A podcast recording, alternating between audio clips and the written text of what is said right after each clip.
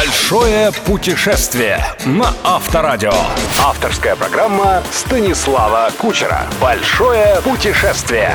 Привет, друзья! В эфире «Большое путешествие» и я, Станислав Кучер. Продолжаю начатую неделю назад серию программ, посвященных относительно недорогому отдыху в столицах Северной и Восточной Европы. Сегодня мы отправимся в город, сыгравший роль Берлина и Берна в легендарных 17 мгновениях весны, роль Парижа в не менее знаменитом фильме «Корона Российской империи» или «Снова неуловимые», а также роли десятков других западных городов в советском кинематографе. Ну, конечно, речь пойдет о Таллине. Поехали! Большое путешествие на Авторадио. Из России до столицы Эстонии можно добраться на автомобиле, на поезде, на самолете и на пароме из Санкт-Петербурга. Если вы планируете не ограничиваться Таллином и в волю поколесить по стране, машина, разумеется, лучший вариант. Арендовать авто можно в аэропорту или на одном из вокзалов. Цены выше, чем, к примеру, в Литве. Седан среднего класса обойдется в 70-80 евро в сутки. Впрочем, если брать пакет выходного дня, то есть сесть за руль в пятницу и вернуть машину в понедельник, цена упадет на 15-20%, что, согласитесь, уже заметная экономия. За три дня вы легко объедете всю Эстонию. Столицу же лучше всего исследовать пешком и посвятить ей столько суток, сколько попросит душа. А душа, поверьте, может попросить и три дня, и недельку, и месяц, и даже год. Настолько в Таллине уютно и волшебно. В отличие от ситуации с прокатом авто, цены на жилье в городе приятно удивят. Снять приличный номер в 3-4 звездочном отеле можно за 35-50 евро, в двухзвездочном за 20-30. Разумеется, цена зависит от близости к старому городу, главному месту действия эстонской сказки. Гулять здесь можно бесконечно. Помню, как, оказавшись в Таллине впервые со школьной экскурсии в восьмом классе, я оторвался от группы, с необычайным удовольствием заблудился в узеньких улочках и бродил по ним до утра. За эту самоволку меня даже грозились не пустить в комсомол. Большое путешествие. Путешествие на Авторадио. Начать прогулку советую с подъема на какую-нибудь высокую точку, откуда видно весь старый город. Это может быть, например, Толстая Маргарита, самая крупная из 20 сохранившихся башен средневековой городской стены. Сейчас здесь располагается морской музей, а на крыше открыто симпатичное кафе. Другой и во всех смыслах более высокий вариант – зайти и подняться на башню церкви святого Олафа, одного из главных символов Таллина. Подъем в 232 ступеньки – отдельное приключение, однако дорогу осилит идущий, и ради награды стоит слегка попотеть. С высоты 60 метров открывается настолько потрясающий панорамный вид, что вам не захочется отсюда уходить. Вы не просто влюбитесь в этот город. Вглядываясь в хитросплетение улочек, в нагромождение аккуратненьких крыш и башен, вы неизбежно на какое-то время перенесетесь в другое, действительно сказочное измерение. И это чувство, уверен, запомните на всю жизнь. Конечно, особенно хорош вид на закате. Однако, если подняться совсем ранним утром, вы непременно увидите хотя хотя бы одного трубочиста. Таллин – один из немногих городов на планете, где эта профессия по-прежнему более чем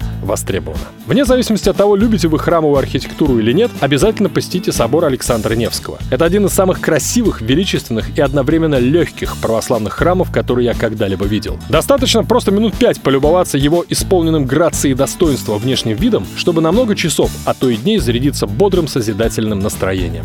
Проверено на себе. Большое путешествие на Авторадио. Продолжить черпать жизненную энергию рекомендую в парке Кадриорг, который когда-то был летней резиденцией императора Петра I. Мое любимое место здесь, впрочем, не дворец, который строил лично Петр, не художественный музей Куму, где выставляются лучшие живописцы Эстонии, и даже не расположено здесь же очаровательное кафе. Больше всего мне нравится стоять на берегу Лебединого пруда и слушать, как в беседке посреди воды легко и ненавязчиво играет духовой оркестр. А еще можно полюбоваться разноцветными обитателями сада цветов на заднем дворе парка и или помедитировать в раскинувшемся рядом, единственном в Прибалтике, японском саду. Но вернемся в старый город. Еще один обязательный пункт программы здесь – посещение и дегустация вина «Кларет» в ратушной аптеке. Говорят, это самая старая действующая аптека во всей Европе, работает без перерыва аж с 15 века. В одном из залов здания располагается собственная аптека с богатым выбором лекарств от гомеопатии до современной фармакологии, в соседнем музей и сувенирная лавка, в которой можно попробовать и вино, и вкуснейшее печенье, и чай на душистых травах. Конечно же, в старом городе стоит посетить и одну из главных открыточных достопримечательностей Таллина – Домский собор. Я, правда, советую потратить время не на созерцание самого собора и расположенных внутри могильных плит с эпитафиями времен средних веков, а на истинный праздник для души – концерт органной музыки, который начинается здесь каждый день ровно в полдень. Большое путешествие. Путешествие на Авторадио радио.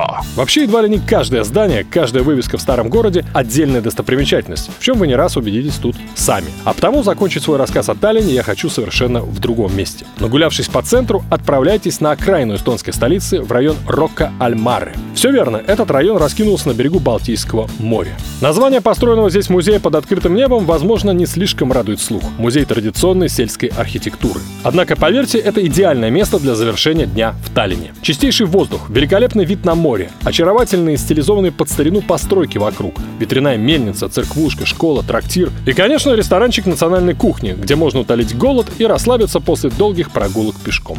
И напоследок. Как я уже рассказывал, я бывал в Таллине в разное время. Так вот, по сравнению с концом 80-х, когда случалось, на туристов из России смотрели здесь неоднозначно, сейчас к нам относятся более чем позитивно. Как объяснил мне один старичок-рыбак, сей парадокс объясняется просто. Эстония давно не часть империи, а значит, цитата, «гостей из России, которые приехали тратить у нас свои деньги и любоваться нашими красотами, нужно как минимум уважать, а желательно любить».